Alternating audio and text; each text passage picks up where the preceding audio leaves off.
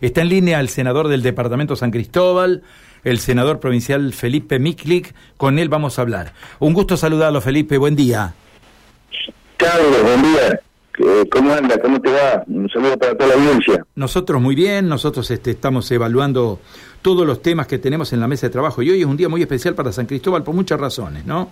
Pero vamos a ir por parte. Ayer en el Senado tuvieron mucho trabajo, Felipe, y después de un proceso, yo diría, yo no sé si es un tiempo récord, ¿no? No sé si es un tiempo récord, pero tener la media sanción del presupuesto en 15, 20 días desde que se presentó me parece me parece que es un plazo realmente un rayo, ¿no?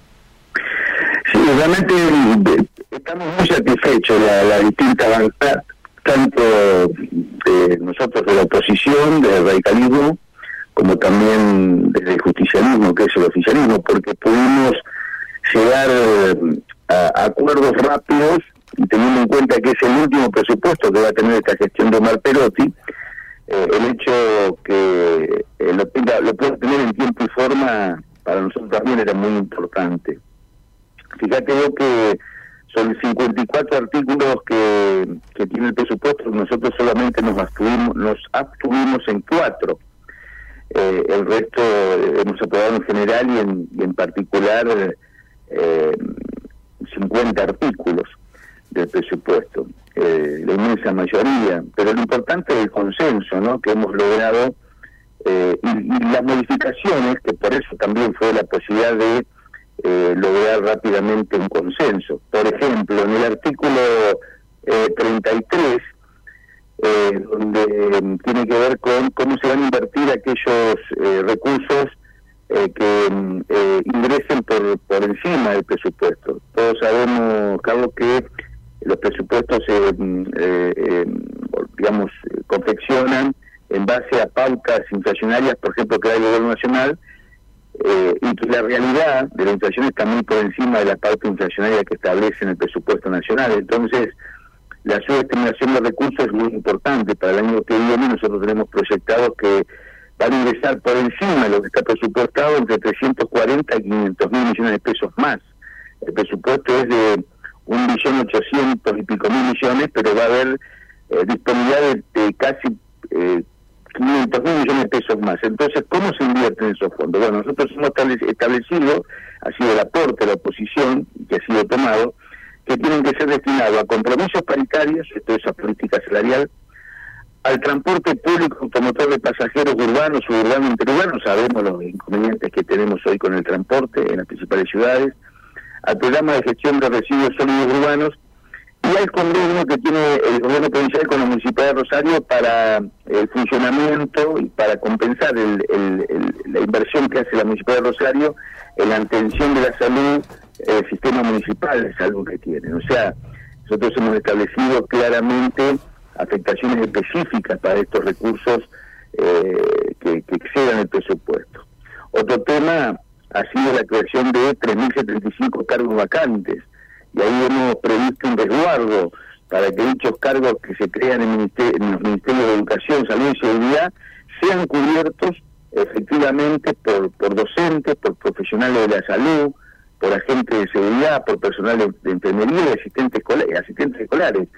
Y que los mismos eh, se cubran a través de, las, de los procedimientos que están establecidos por normas estatutarias que se definan en el marco paritario. Alguien, un periodista, un colega me preguntaba, pero ¿cómo? Si es para el Ministerio de, de Educación tiene que ser un docente. No, no. Si nosotros no establecíamos esta, estas correcciones, podrían ser administrativos y no docentes. Lo mismo en el Ministerio de Seguridad.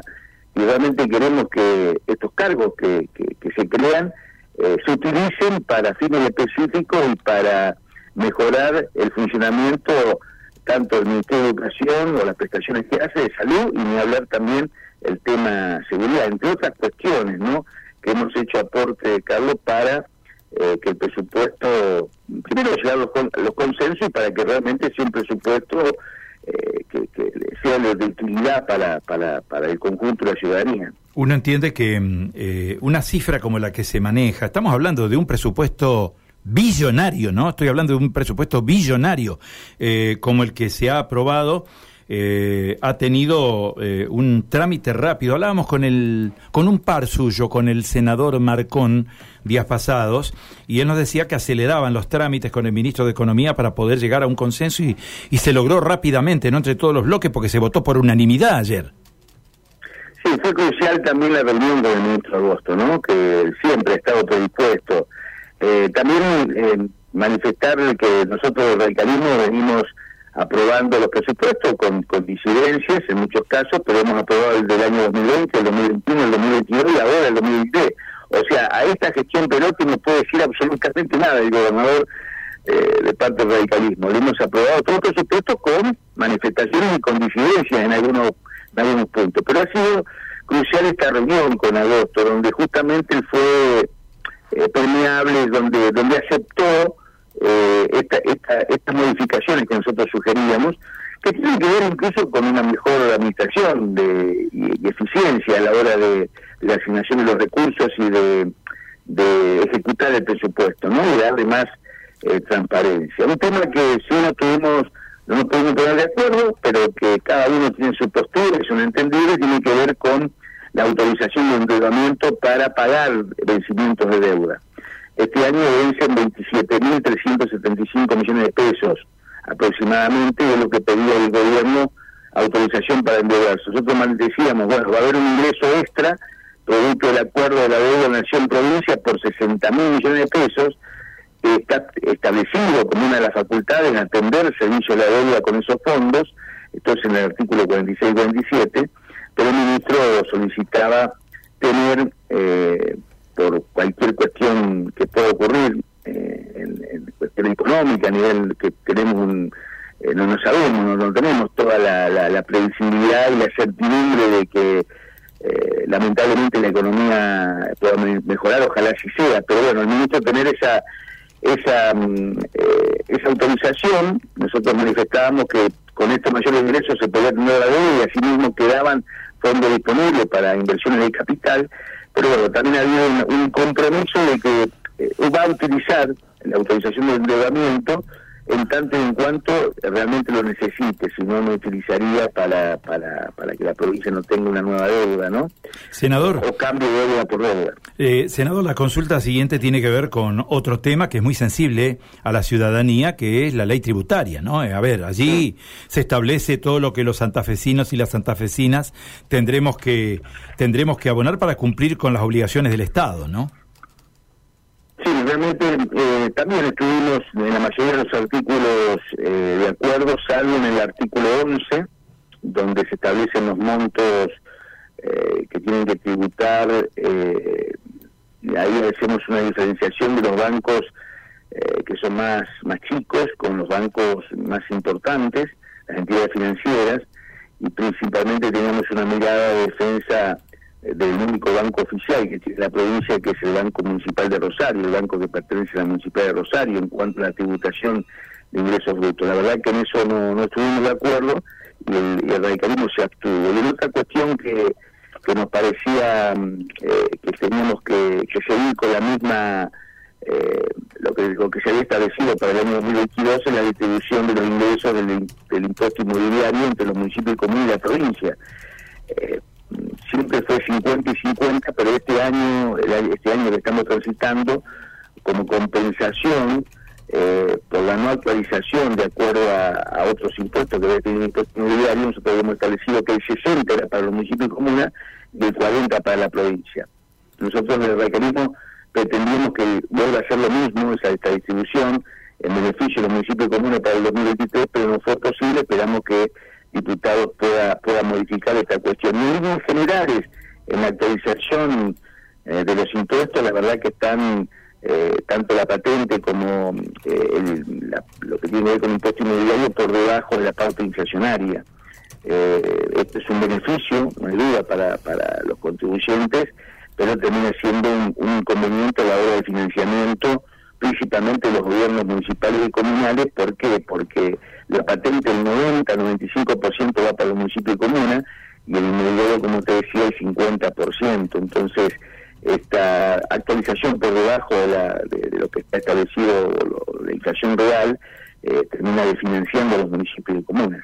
Claro, yo le decía hoy en el comienzo de la charla, Felipe, que hoy es un día muy especial para San Cristóbal porque hoy van a ser protagonistas ustedes de una licitación que va a llevar una obra de infraestructura importante, importantísima para el departamento, para muchas localidades, algunas importantes, otras pequeñas del departamento, pero definitivamente es agua potable, ¿no?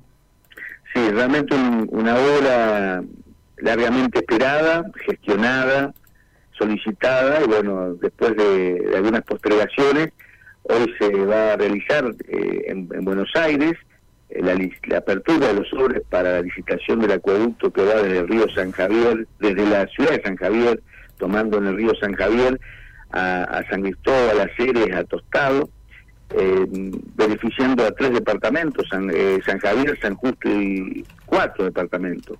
San Javier, San Justo, San Cristóbal y el departamento 9 de julio, porque llega hasta Tostado, y son más de 40, 49 localidades en total, eh, cuando la obra esté culminada, que van a, tener un, el beneficio eh, de contar con agua en cantidad suficiente y con la calidad necesaria eh, para, bueno, tener este vital elemento y teniendo en cuenta los inconvenientes que nosotros tenemos eh, en, todo el cordón oeste y en el noroeste de la provincia, ¿no? La falta, la, la, insuficiencia de los acuíferos, eh, la falta de, agua potable, la cantidad de, lamentablemente que tenemos de arsénico y de, y de, otros componentes que realmente son nocivos para la salud, así que la posibilidad en, un futuro inmediato contar con con esta obra eh, para proveer de agua potable a casi 50 localidades de la región realmente es una muy buena noticia.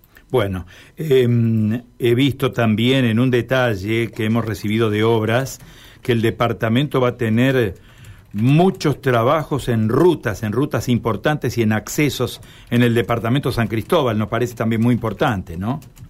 Sí, sí, eh, son, son siempre necesidades eh, que tenemos para una mayor y mejor conectividad, ¿no? Eh, a ver, yo vivo en un pueblo que eh, acaba de cumplir 130 años, de San Rosetti, y tuvo el pavimento recién a los 127 años.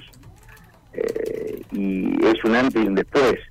Eh, y de hecho estamos proponiendo a tener sanción en la próxima sesión en la Cámara de Senadores un proyecto de autoría, pero que me acompañan todos los senadores para que en el término de como máximo de una década podamos darle pavimento a todas las localidades que todavía no lo tienen son 39 localidades que todavía en la provincia que no tienen pavimento. Digo, las rutas son son cruciales para para para que podamos conectarnos, para que podamos avanzar, sacar la producción que funcione en las escuelas, que los chicos, los docentes, los eh, los profesores puedan llegar a las escuelas, que podamos sacar la producción que tiene valor agregado o la producción primaria, eh, una persona que tiene que atenderse por cuestiones de salud, bueno, eh, realmente cambia todo. Por eso es importante las inversiones en general, pero en particular las inversiones en mejorar la conectividad vial eh, es bienvenida.